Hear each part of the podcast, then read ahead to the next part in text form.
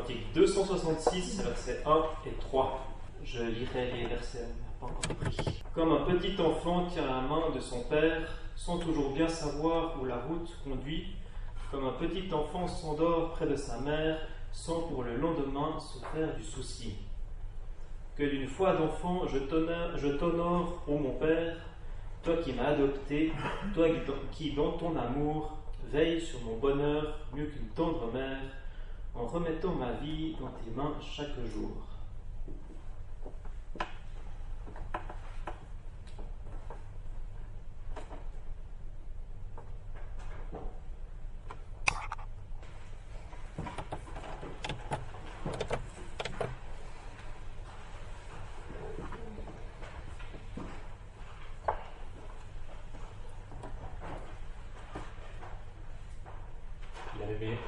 nous avons chanté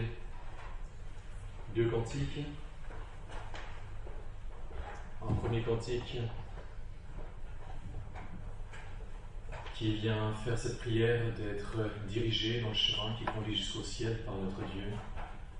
Et un deuxième cantique qui vient mettre en avant que ce chemin puisse être caractérisé par la foi, par la confiance en ce Dieu que nous avons par grâce appris à connaître.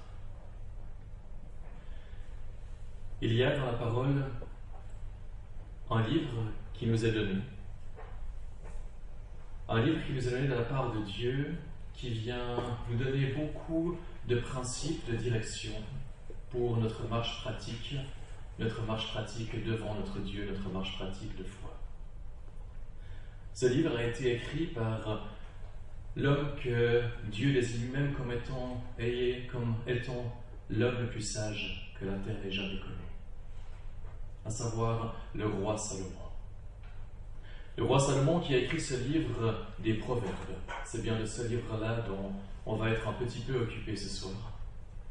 Livre des Proverbes qui, quand on le parcourt, eh bien, peut venir nous enseigner bien des principes divins que Dieu nous transmet à travers, cette voix, bien sûr la voix de son esprit, à travers ce roi Salomon, afin que nous puissions comprendre les pensées de Dieu pour notre marche pratique de chaque jour. Et un de ces principes, eh bien, c'est la confiance en Dieu. Il nous est présenté, nous pouvons lire d'abord ce premier verset dans le livre des Proverbes, au chapitre 3, et au verset 5 et 6. Livre des Proverbes, chapitre 3, versets 5 et 6. Confie-toi de tout ton cœur à l'Éternel et ne t'appuie pas sur ton intelligence. Dans toutes tes voies, connais-le et il dirigera tes sentiers. Regardons la page et allons le chapitre 28 de ce livre des Proverbes qui nous montre un exemple contraire au verset 26. Chapitre 28 et au verset 26 qui se confie en son propre cœur est un sot, mais qui marche dans la sagesse, celui-là sera défrayé. Voilà donc le premier principe de base en lien avec notre marche et la confiance. En qui est-ce que Dieu eh bien, désire que nous placions notre confiance? Ces deux versets sont clairs. Il y a une personne en qui je ne peux pas confier. Cette personne, c'est moi-même. Et il y a une personne en qui je dois me confier. Cette personne, c'est Dieu. Bien sûr que c'est des versets, ces versets de Proverbes 3, 5 et 6 que nous avons beaucoup lus. Mais ce qui est magnifique dans ce livre des Proverbes, c'est qu'il énonce des principes généraux qui sont repris dans le Nouveau Testament et qui sont de différentes manières données en exemple.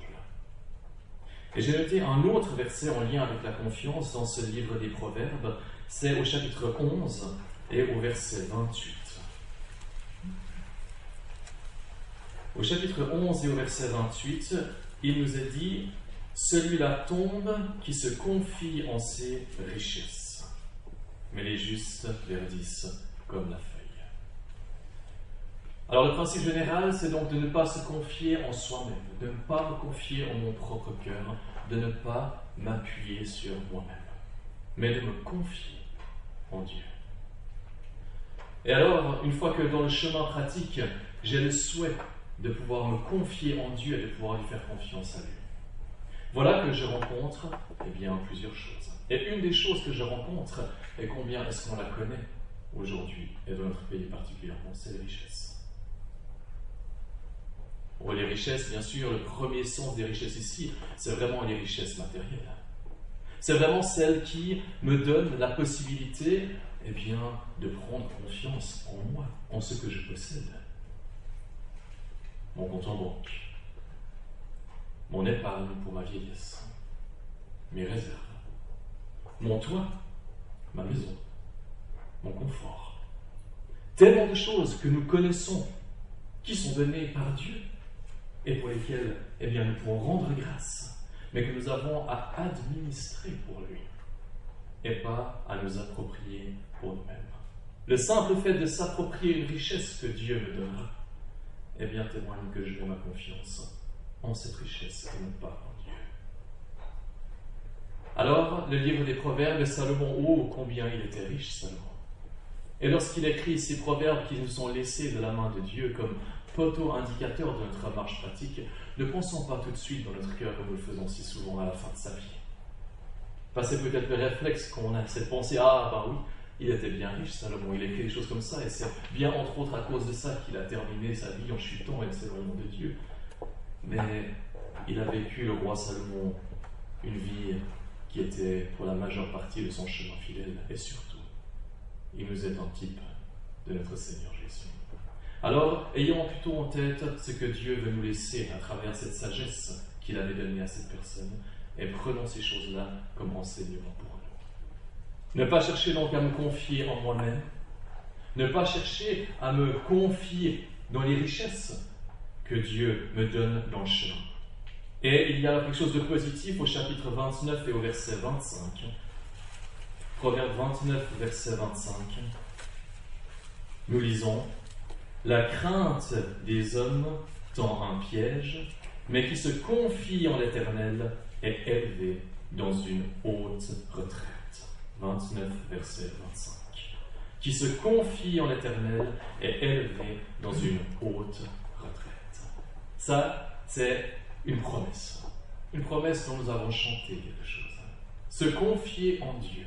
Laisser de côté notre propre confiance en nos richesses, en nous-mêmes. Eh bien, produit quelque chose de magnifique. C'est qu'on entre sous la protection de notre grand Dieu c'est que lui voit la nature de notre cœur, voit le désir de nous confier en lui, voit le désir de mettre de côté ce que nous sommes nous-mêmes et de lui accorder à lui notre foi et notre confiance. Et Dieu, quand il voit ceci dans nos cœurs, eh bien, il nous donne une promesse. Cette promesse, nous l'avons chantée. Il ne nous abandonnera pas. Et il sera pour nous une haute retraite le Nouveau Testament parce que chaque principe de l'Ancien Testament doit être mis sous la loupe du Nouveau Testament. J'aimerais citer un passage que nous avons mentionné dans la prière, c'est en Luc, Évangile de Luc au chapitre 17.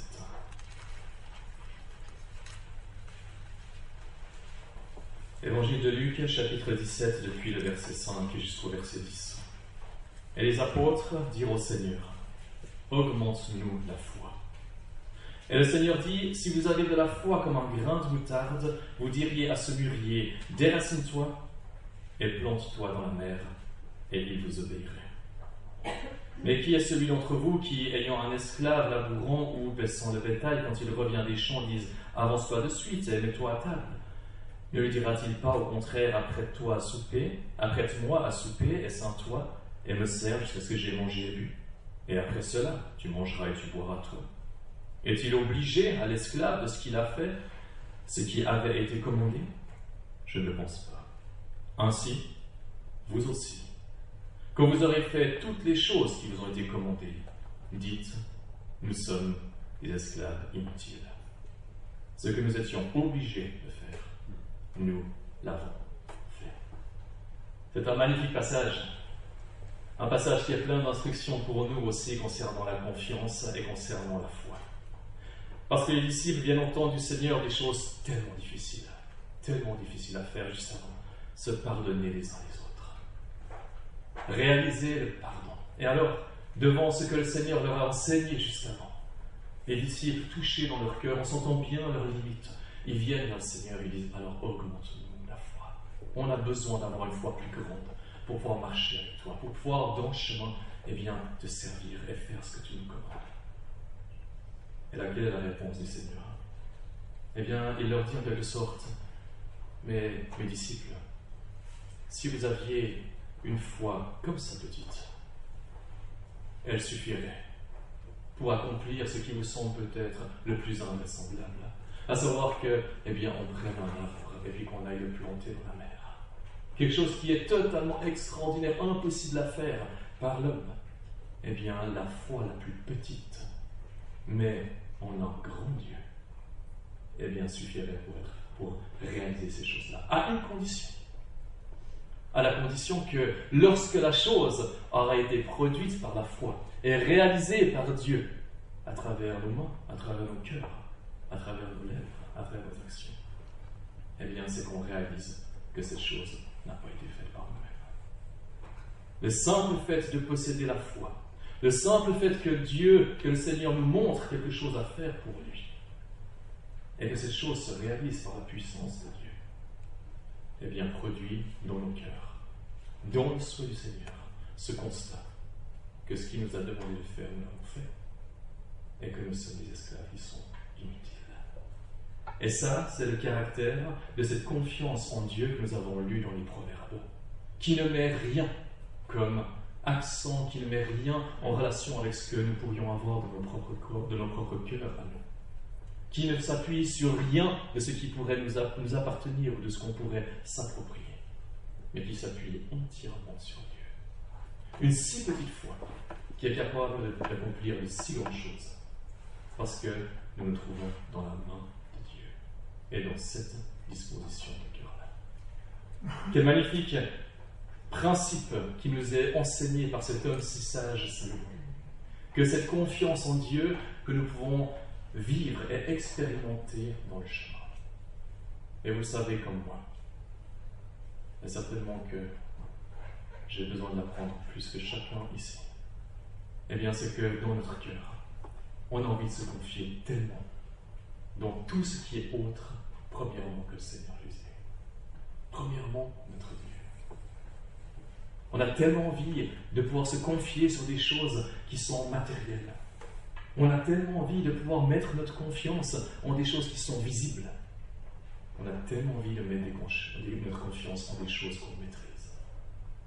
Eh bien, Dieu nous dit exactement tout le contraire. Que nous puissions être encouragés par ce premier principe.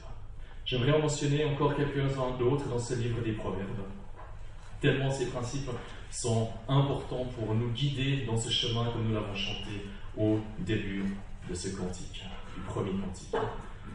Un autre principe qui nous est mentionné dans le Nouveau Testament, dans la première épître aux Corinthiens,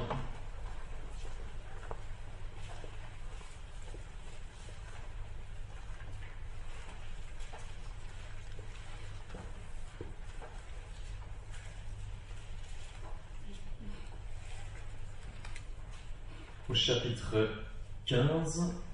Je crois que c'est le chapitre de la résurrection.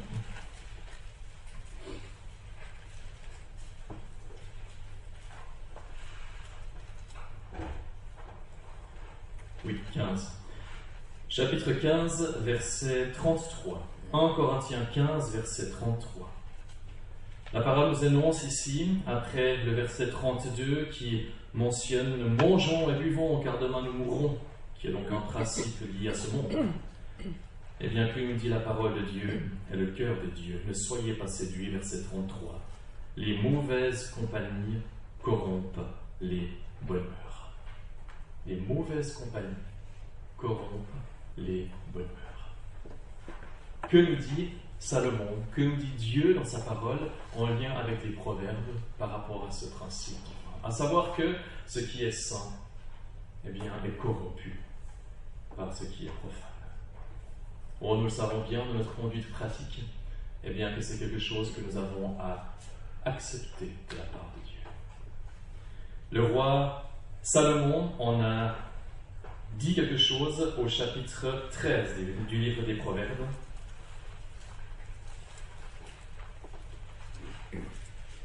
Et au verset 20, un verset plein d'instructions, chapitre 13, verset 20, qui reprend ce principe général que nous avons lu en Corinthiens 15, qui marche avec les sages devient sage, mais le compagnon des sots s'en trouvera mal. Qui marche avec les sages devient sage, mais le compagnon des sots s'en trouvera mal. Voilà ce que nous retrouvons en parallèle du Nouveau Testament avec les mauvaises compagnies qui corrompent les bonnes, les bonnes mœurs, eh bien, ce que le livre des Proverbes dit, qu'il y a donc une influence, qu'il y a quelque chose qui détend, qu'il y a quelque chose qui se passe en lien avec les personnes avec qui nous nous tenons, avec qui nous marchons, avec qui nous vivons. Et il est mentionné ici dans ce, dans ce verset 20, les sages, qui vont alors d'éteindre sur nous et qui vont nous faire grandir dans cette sagesse que le livre des Proverbes nous présente. Mais il y a aussi les insensés, qui sont là et qui viennent aussi alors nous apporter quelque chose de négatif. Le livre des Proverbes, j'ai mentionné trois exemples précis. Le premier au chapitre 22 et au verset 24. Chapitre 22, verset 24. Ne sois pas l'ami de l'homme colère et n'entre pas chez l'homme violent, de peur que tu n'apprennes ses sentiers et que tu n'emportes un piège dans ton âme. Colère, violence, devenir l'ami de l'homme colère, entrer chez l'homme violent et apprendre les mauvais sentiers. Qui parmi nous pense vraiment ou imagine vraiment que le fait d'être en contact avec la violence ou le fait d'être en contact avec des personnes, une personne qui a un caractère eh bien, colérique, eh bien, va venir détendre sur moi. Eh bien, pourtant, les principes de Dieu nous disent que c'est cela. L'influence la bonne influence va développer quelque chose de bon devant Dieu en moi. La mauvaise influence va développer quelque chose de mauvais. Et ici, il est mentionné apprendre quelque chose. On pourrait presque dire apprendre malgré moi. Où est la violence et où est la colère aujourd'hui? Il y a peut-être pour les plus jeunes parmi nous, eh bien, des endroits dans ce monde où la violence, où la colère se manifeste de façon presque ouverte et presque continuelle. On sait très bien quand on se déplace dans une ville, suivant où on va, à quelle heure est-ce qu'on va dans les endroits. On sait très bien quel genre de personnes est-ce qu'on va rencontrer. On sait donc très bien aussi qu'il y a au-delà même de notre cœur, qui est naturellement mauvais, rempli de violence et rempli de colère, il y a des possibilités de venir être entré dans une amitié tel que c'est même mentionné ici, par rapport à ces personnes, par rapport à cette violence, par rapport à ces lieux de colère manifeste. Eh bien, que nous puissions faire attention, afin de ne pas apprendre, peut-être même simplement en observant, en regardant. Je prends un exemple très concret, même si ici il y a très peu de gens qui sont stagiaires. J'ai un fils qui a l'école obligatoire, qui a 12 ans, 13 ans. Et dans l'école où il se rend, eh bien, il y a régulièrement des immenses bagarres dans la cour de récréation.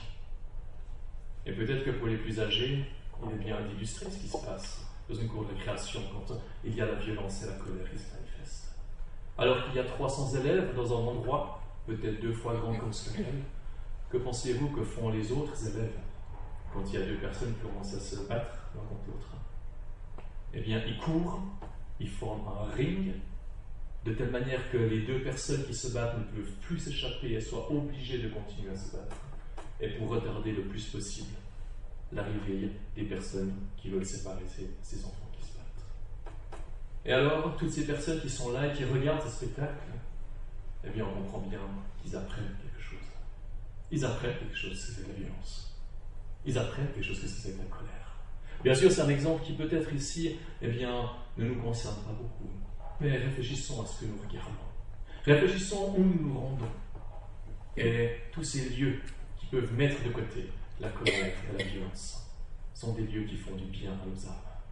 Et tous ces lieux qui pourraient, même en traversant de tels endroits, même en côtoyant très rapidement de telles personnes, sont des dangers pour nos cœurs à travers ce que nous pouvons apprendre. Une influence donc en lien avec attention de ne pas apprendre, même malgré nous, je dirais, quelque chose de la violence et quelque chose de la colère. Au chapitre 14 et au verset 7, le livre des Proverbes, Proverbe 14, verset 7. Le livre des Proverbes vient nous dire, en lien avec ses influences, quelque chose d'autre. Éloigne-toi de la présence de l'homme insensé ou de l'homme sot, chez qui tu n'as pas aperçu des lèvres de connaissance. Alors ici, bien sûr que de premier abord, on n'est pas dans un ring formé par les autres, il y a les deux personnes qui se battent pleines de colère et de violence au milieu. Ici, on est en présence eh bien, du manque de sens.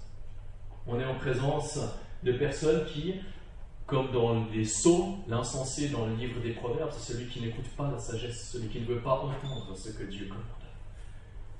Oh, bien sûr, on comprend bien que l'idée, c'est pas de quitter ce monde, et puis c'est non pas, on est, on est dans ce monde, on côtoie les gens qui sont dans ce monde, on travaille dans ce monde, on est appelé à témoigner dans ce monde, mais c'est très différent. C'est très différent de vouloir partager quelque chose, de vouloir vivre avec, de vouloir se tenir avec. Ou alors la parole nous dit ici, éloigne-toi. Éloigne-toi. Et là, je pense qu'il y a par exemple un exemple de plus petits enfants et des cours d'école pour savoir que lorsque nous sommes en présence, eh bien, soit professionnellement, soit de voisinage, soit dans la vie courante, de personnes qui, de leurs lèvres, témoignent de leur sottise, pour reprendre le mot dérivé de la parole, témoignent de ce manque de sens dans ce qu'ils disent, et notamment par rapport à ce qu'ils disent contre Dieu. Que faisons-nous? Restons-nous avec Ou est-ce que nous apprenons aussi de ce que Pierre nous enseigne qu'il aurait dû faire? Eh bien, de partir. La parole nous dit ici, attention, il y a une influence qui s'exerce sur moi. Il y a une influence qui s'exerce sur mon cœur et sur votre cœur si nous restons volontairement en présence de gens qui manifestent à travers leurs paroles leur manque de sens, leur manque de crainte et leur manque de respect du Seigneur. Si la possibilité nous est donnée, éloignons-nous. Le dernier exemple très pratique nous est donné par rapport aux influences est assez étonnant au chapitre 20 et au verset 19. Il nous a dit Qui va rapportant révèle le secret. Aussi ne te mêle pas avec le bavard. Qui va rapportant révèle le secret. Aussi ne te mêle pas avec le bavard. Littéralement celui qui ouvre ses lèvres. Il y a aussi souvent des cas même dans la famille de la foi, la parole nous en parle, où les lèvres s'ouvrent vite, trop vite, où nous parlons trop rapidement, peut-être même dans un but de médisance, tel que la parole nous le dit. Ou peut-être, si ce n'est pas pour médire, de révéler un secret. Il y a peut-être des personnes ici, et certainement nombreuses, le Seigneur le souhaite, qui sont par exemple utilisées dans la main du Seigneur pour un service pastoral. Il y a des choses que nous gardons devant le Seigneur. Il y a des secrets que nous gardons devant le Seigneur. Et lorsque tout à coup nous faillissons, lorsque nos lèvres s'ouvrent trop vite, eh bien combien nous pouvons rendre grâce au Seigneur de ce que la personne qui est en face de nous, eh bien, ne reste pas ici, nous arrête à temps de telle manière qu'un secret ne soit pas divulgué, de telle manière qu'une parole ne soit pas prononcée trop vite. On se rappelle en passant ce que dit l'épître de Jacques au sujet de la langue. Un si petit membre, quel grand incendie est-ce qu'il peut allumer Alors, il nous est dit ici qu'il y a une compagnie, qui pourrait déteindre sur nous influencer. Ce serait la compagnie de celui, celle qui, par faiblesse, par manque de connaissance, par manque de sens, ouvre sa bouche trop vite, divulgue des secrets qui devraient être gardés.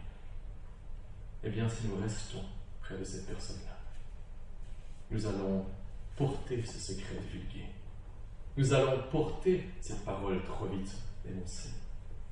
Eh bien, que le Seigneur nous accorde d'être sages, de telle manière à pouvoir comprendre que cette influence-là, à ce moment-là, eh bien, non seulement pour nous, sera difficile à porter après, mais que le fait de la reconnaître à temps sera une aide pour le frère, pour la sœur, qui est dans cette circonstance-là. J'aimerais mentionner un troisième principe dans le livre des Proverbes que j'ai à cœur, en lien avec, dans le Nouveau Testament, la première épître aux Corinthiens, une expression que nous lisons très souvent au chapitre 7. Je lirai que l'expression même, hors contexte, par rapport à la femme liée. 1 Corinthiens 7, le verset 39. La femme est liée pendant tout le temps que son mari est en vie, mais si le mari s'est endormi, elle est libre de se marier à qui elle veut, seulement dans le Seigneur.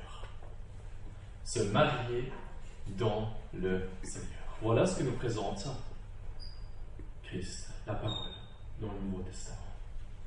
Oh, cette expression ici, je ne connais pas tout le monde, mais je suis sûr que chacun l'a déjà entendu.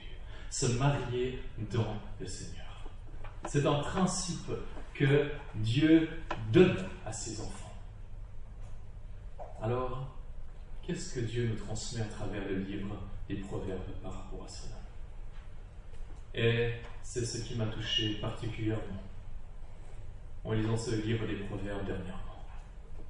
C'était de voir et de pouvoir rendre grâce à Dieu de ce qui nous a laissé un tel livre dans sa parole, qui nous donne des balises quant à ses principes et notre marche pratique. Vous savez pourquoi? Parce que c'est quand on les considère qu'on se rend compte à quel point, sous l'influence du monde, eh bien, on perd les fondements que Dieu nous donne dans ses principes. Et quant à ce principe-là du mariage, les quelques mots qui nous sont donnés, ou c'est pas exhaustif bien sûr dans le livre des Proverbes, sont extrêmement parlants par rapport à ça. Le premier que nous pourrions lire ensemble, c'est au chapitre 30, livre des Proverbes au verset 19. Proverbe 30, verset 19.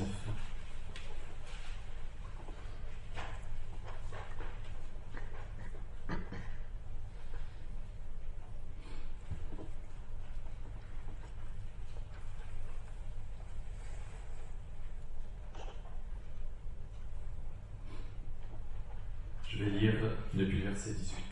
Proverbe 30, verset 18. Trois choses sont trop merveilleuses pour moi, et il y en a quatre que je ne puis connaître. Le chemin de l'aigle dans les cieux, le chemin du serpent sur le rocher, le chemin d'un navire au cœur de la mer, et le chemin de l'homme vers la jeune fille. Le chemin de l'homme vers la jeune fille. Dans ce livre des Proverbes, lorsque nous lisons les différents versets qui nous sont parlés concernant le mariage, nous remarquons une chose très très très parlante. C'est qu'à chaque fois, il est parlé avec le côté de l'homme. Et alors on en déduit le côté de la femme. Et ce verset, très connu aussi, de ce chemin de l'homme vers la jeune fille, vient nous montrer que dans le principe divin, le principe de Dieu concernant le mariage, il y a eh bien, un chemin de l'homme en direction de la. Ce verset, je pense qu'on le connaît tous, mais maintenant qu'on réfléchit un tout petit peu à ce que j'ai dans mon cœur, à ce que j'aperçois autour de moi, à ce qui a été comme influence à l'intérieur de moi, eh bien, je me rends compte que peut-être déjà ça, en lisant la parole, si je n'aime pas la parole de Dieu, si je ne désire pas dans la crainte de Dieu apprendre de Dieu avec sa parole, peut-être que je commence déjà là un tout petit peu à trembler, à oser dire aujourd'hui, en 2023, que le chemin du mariage, dans les pensées de Dieu, c'est un chemin qui donne la responsabilité première de l'homme en direction de la jeune fille. on est déjà ici complètement à quelque chose qui est contraire et qui est à côté de ce qui nous est enseigné. Et bien que ces choses, si la parole de Dieu a du prix pour moi, puissent être quelque chose auquel je me raccroche. Il y a quelque chose d'autre de magnifique avec le mariage. C'est le chapitre 19 au verset 14 Proverbe 19, verset 14, qui nous dit et qui reprend cette notion de confiance que nous avons mentionnée auparavant. 19, 14. Maison et richesse sont l'héritage des pères, mais une femme sage vient de l'Éternel. Une femme sage vient de l'Éternel. Il y a donc une responsabilité qui est donnée à l'homme dans le principe divin par rapport au mariage pour aller faire le premier pas en direction de la femme. Mais cette responsabilité, elle repose sur une attente et une confiance en Dieu. Dieu qui prépare ces choses. C'est pas l'homme qui se sent investi de sa propre confiance en lui et qui va chercher. C'est Dieu qui prépare la femme et la femme sage pour que l'homme puisse avoir son chemin en direction de cette femme. Et alors, en attendant que Dieu révèle ces choses, un principe nous est donné, on connaît bien ce verset aussi, dans le chapitre 5, en lien avec la femme étrangère. On va essayer de faire court en lisant seulement les versets depuis le verset 3, Proverbe 5, verset 3. Car les lèvres de l'étrangère distillent du miel, et son palais est plus doux que l'huile, mais à la fin, elle est amère comme l'absinthe, aiguë comme une épée à deux tranchants. Se marier dans le Seigneur se marier au Seigneur. Autant une femme sage est préparée par l'Éternel, autant une femme étrangère. Comprenons bien ici une femme hors du peuple. De ceux, de celles qui n'avaient aucun droit d'entrer dans le peuple de Dieu. De celles dont l'Éternel avait dit Vous ne vous mariez pas avec elle. Eh bien, cette femme étrangère, elle peut sembler douce dans un premier temps. Elle peut faire envie, elle peut toucher les sentiments. Eh bien, cette femme, elle est amère. Cette femme, elle produit de l'amertume. Ça aussi, c'est un principe de Dieu. Un principe qui nous est clairement annoncé dans le Seigneur, avec des conséquences données par Dieu, connues de Dieu, en lien avec un choix qui serait autre que la soumission à sa parole. Il y a encore deux versets que je par rapport au mariage. Premier, chapitre 24, verset 27.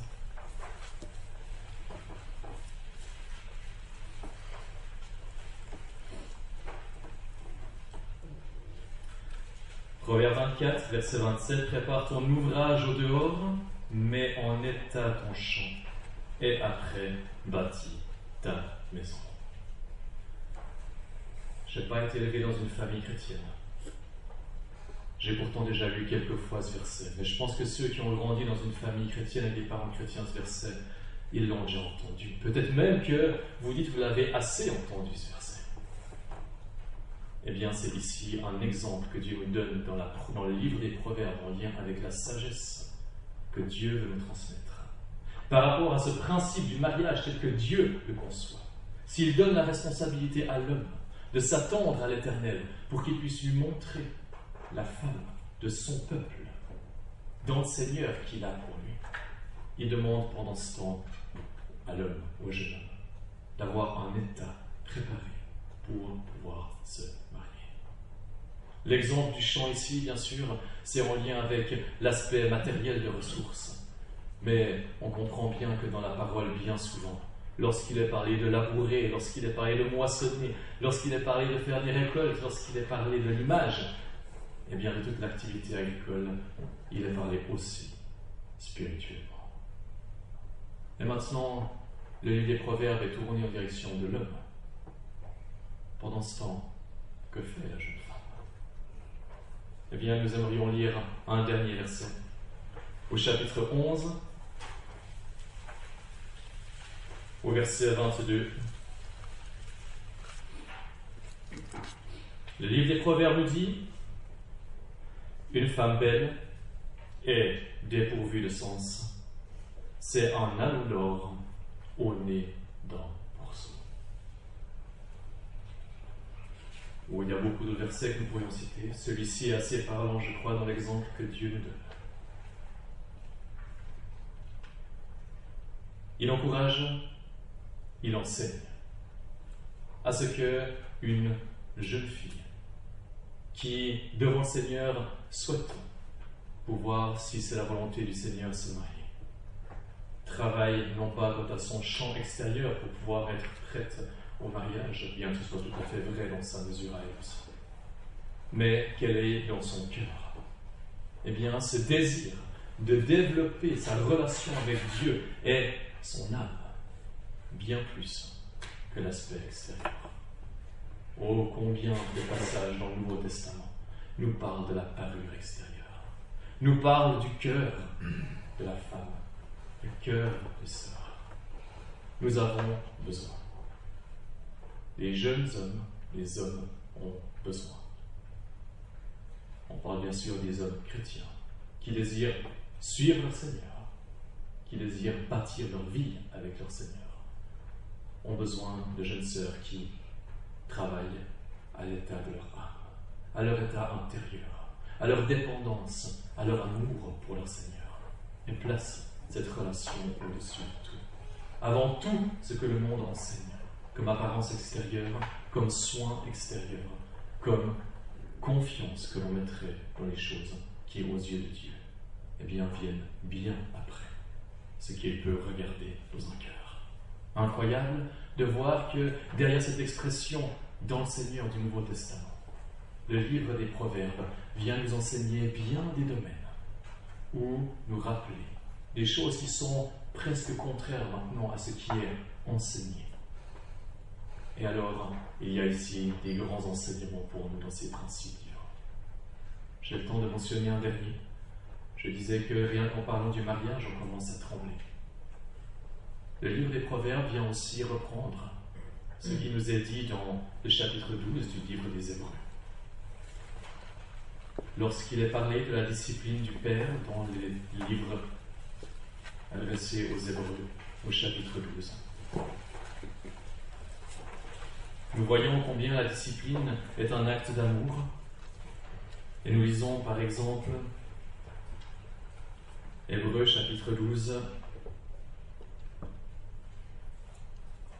Verset 5, au milieu, mon fils, ne méprise pas la discipline du Seigneur, ne perds pas courage quand tu es repris par lui, car celui que le Seigneur aime, il le discipline, et il fouette tout fils qu'il agrée. Vous endurez les peines comme discipline. Dieu agit envers vous comme envers les fils.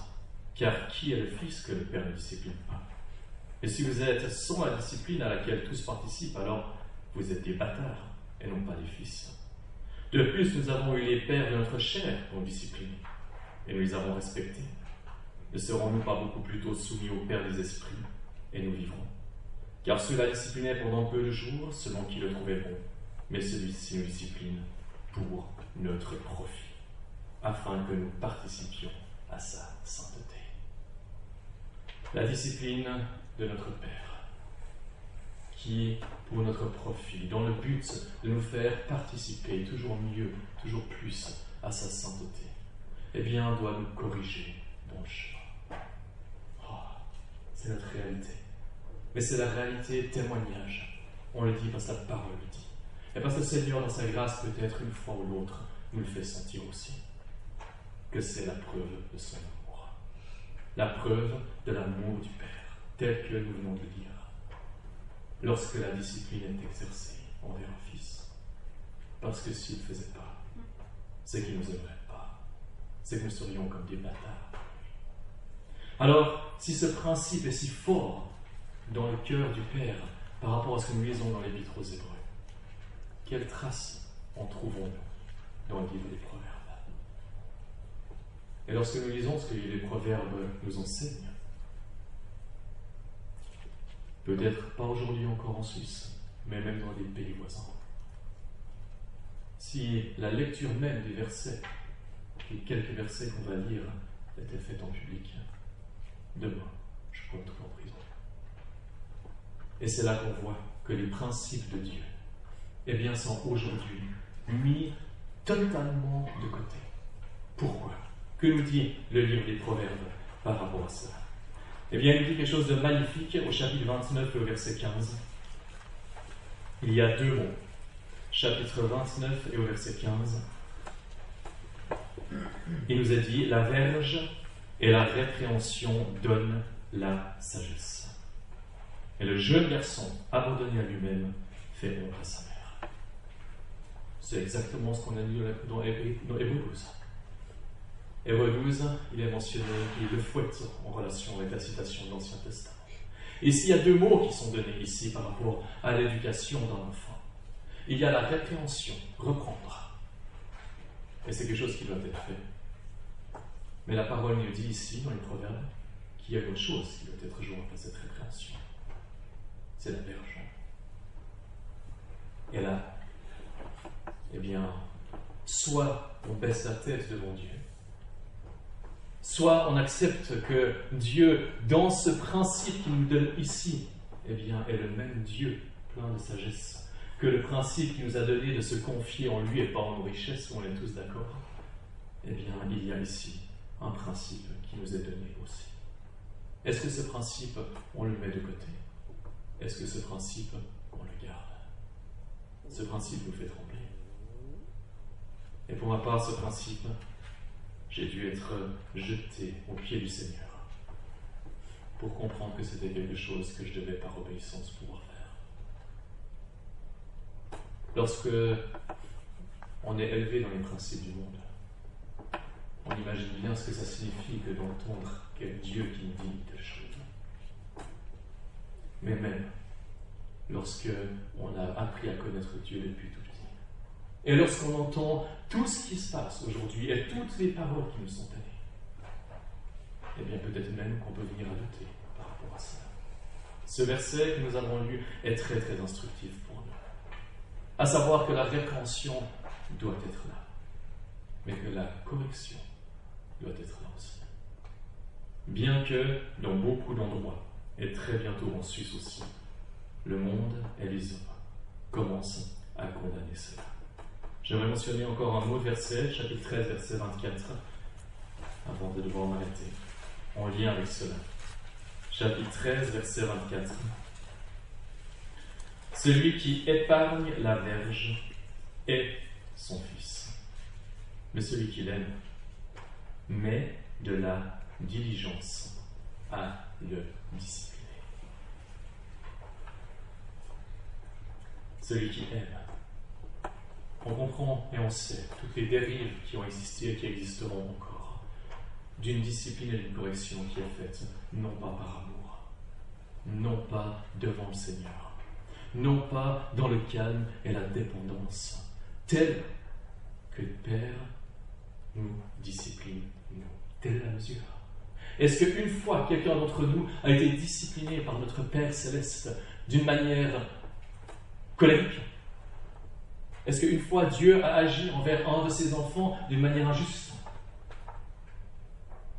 Est-ce qu'une fois quelqu'un d'entre nous pourrait penser que Dieu, le Père, l'a discipliné d'une manière que, eh bien, qui n'était pas appropriée? Non. Eh bien, telle est la mesure. Telle est la nature même qui est contenue derrière cette discipline et cette verge, on dire, des proverbes. Mais Dieu vient nous dire ici, il y a un principe que je vous donne. C'est que dans le chemin, eh bien, les enfants, il faut les éduquer en les reprenant. Il faut les éduquer en les corrigeant. Selon ce que moi je fais avec vous. Et alors, le verset nous dit, c'est un verset qui dit que le jeune homme alors, je crois que je l'ai noté sur la fin, il y un verset que je noté beaucoup. Chapitre 22, verset 6 la bénédiction qui en ressort, chapitre 22, verset 6. Il nous est dit, élève le jeune garçon selon la règle de sa voix, mais lorsqu'il vieillira, il ne s'en détournera pas. Quelle grâce. Voilà la main de Dieu qui dirige toutes choses. Les choses qui sont faites sous le regard de Dieu. Et ces choses-là, après, eh bien, qui sont bénies. Parce que Dieu nous donne des principes. Et que les principes que Dieu nous donne, à travers cet homme qui a reçu la plus grande sagesse de la part même de Dieu, plus qu'aucun autre homme sur cette terre, et que cet homme Salomon nous laisse ces principes-là de Dieu, eh bien, ce sont des principes qui nous conduisent à l'obéissance derrière la personne de notre Seigneur. Que nous puissions être encouragés à la lecture de ces livres des Proverbes. Nous y verrons encore beaucoup de choses, notamment en lien aussi avec la rétribution ou le gouvernement de Dieu. Nous avons tellement de peine à comprendre. Il y a aussi beaucoup de choses en lien avec la sagesse à acquérir. Et le livre des Proverbes montre que c'est un processus, que ce n'est pas quelque chose qui vient une fois pour toutes comme ça. Mais aussi bien d'autres éléments de principes que Dieu nous illustre de façon très pratique en lien avec ces livres proverbes. Que ces quelques passages puissent diriger nos regards dans ce que le livre des proverbes nous amène aussi toujours la crainte de l'éternel. Mais la crainte de l'éternel en connaissant la grâce, en connaissant la grâce qui nous est donnée de la part de notre Seigneur Jésus-Christ.